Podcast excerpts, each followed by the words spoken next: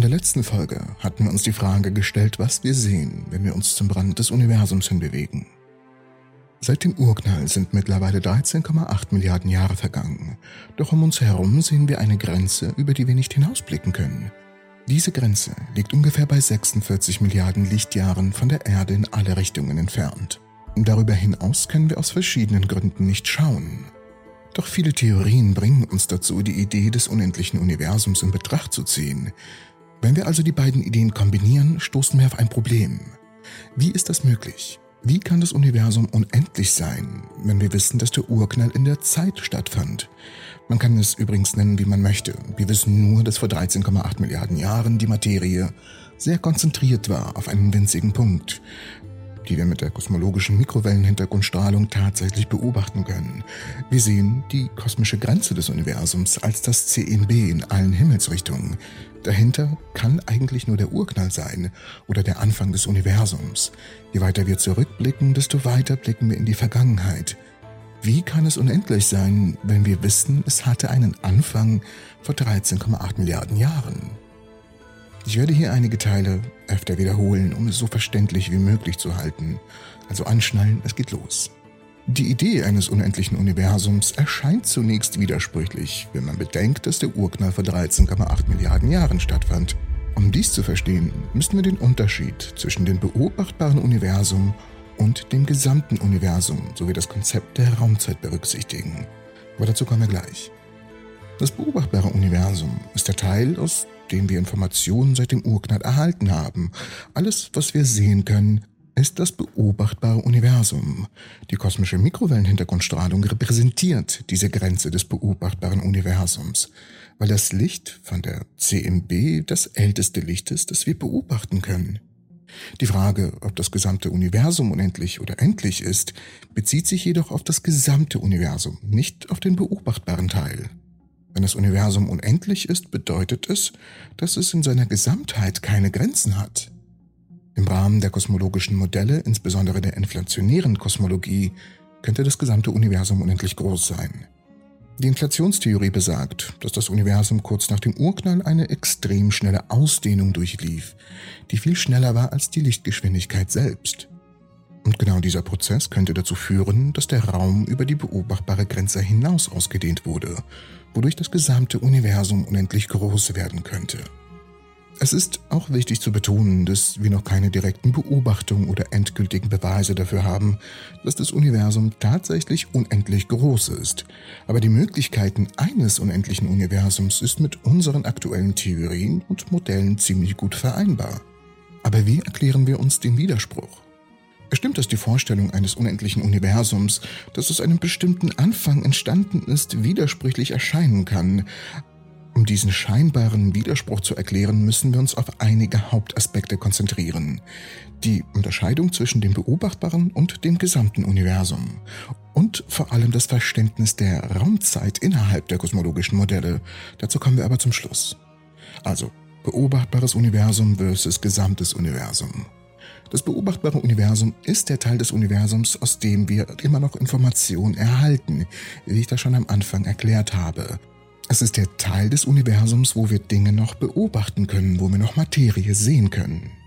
Die kosmische Mikrowellenhintergrundstrahlung stellt nun mal die Grenze dieses beobachtbaren Universums dar. Aber das bedeutet nicht, dass es die Grenze des gesamten Universums ist. Warum das so ist, ist ein bisschen, naja, ich sag mal tricky herauszufinden. Aber wir kommen gleich dazu.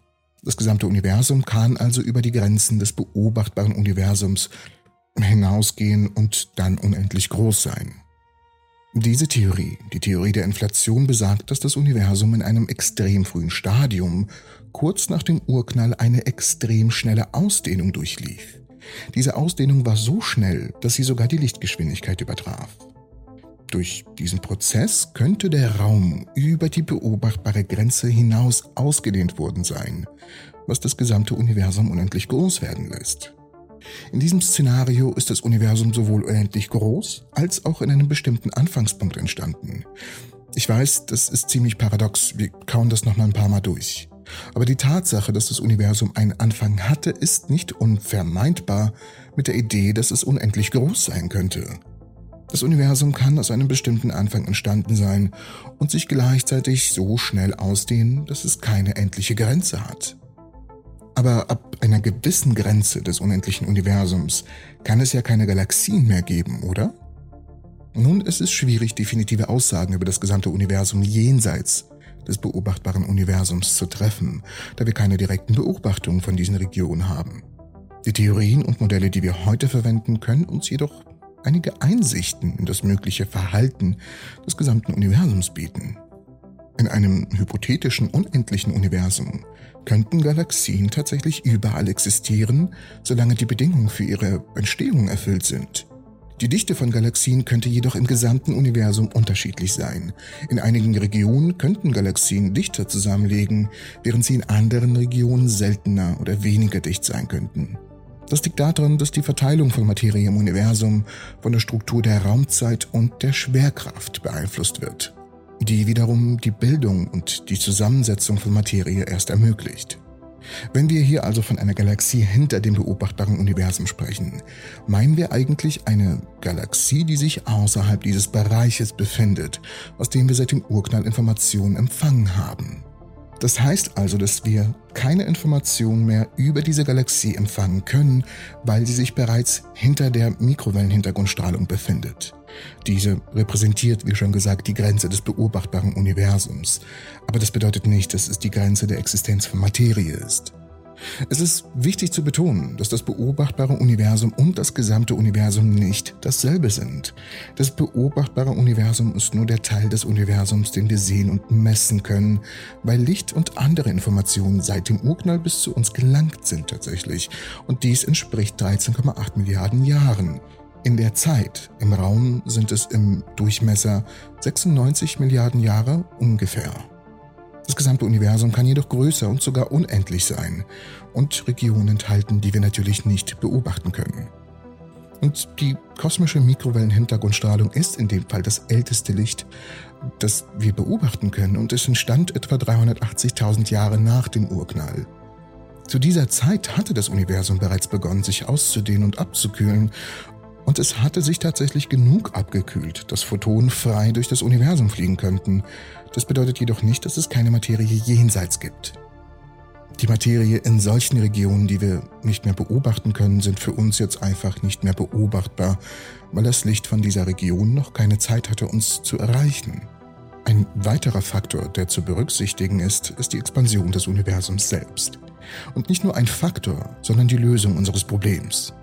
Da sich das Universum weiter ausdehnt, bewegen sich weit entfernte Galaxien immer weiter von uns weg in einigen Fällen kann die Geschwindigkeit, mit der sie sich von uns entfernen, sogar schneller sein als die Lichtgeschwindigkeit selbst, weil der Raum sich selbst zwischen uns und den Galaxien immer noch ausdehnt. Das treibt sie natürlich von uns weg. Das bedeutet, dass das Licht von diesen Galaxien uns möglicherweise nie erreichen wird und sie bleibt für uns unerreichbar und nicht beobachtbar. Durchaus wäre es also möglich, dass das Universum unendlich ist, weil sich Galaxien einfach hinter den beobachtbaren Horizont befinden und auch immer noch bewegen und das mit Geschwindigkeiten, die schneller als das Licht selbst sind. So könnten wir uns das Paradox irgendwie noch gerade biegen. Ich empfehle euch unbedingt den ersten Teil des Videos anzuschauen, um zu erfahren, was wir wirklich an der Grenze unseres Universums sehen.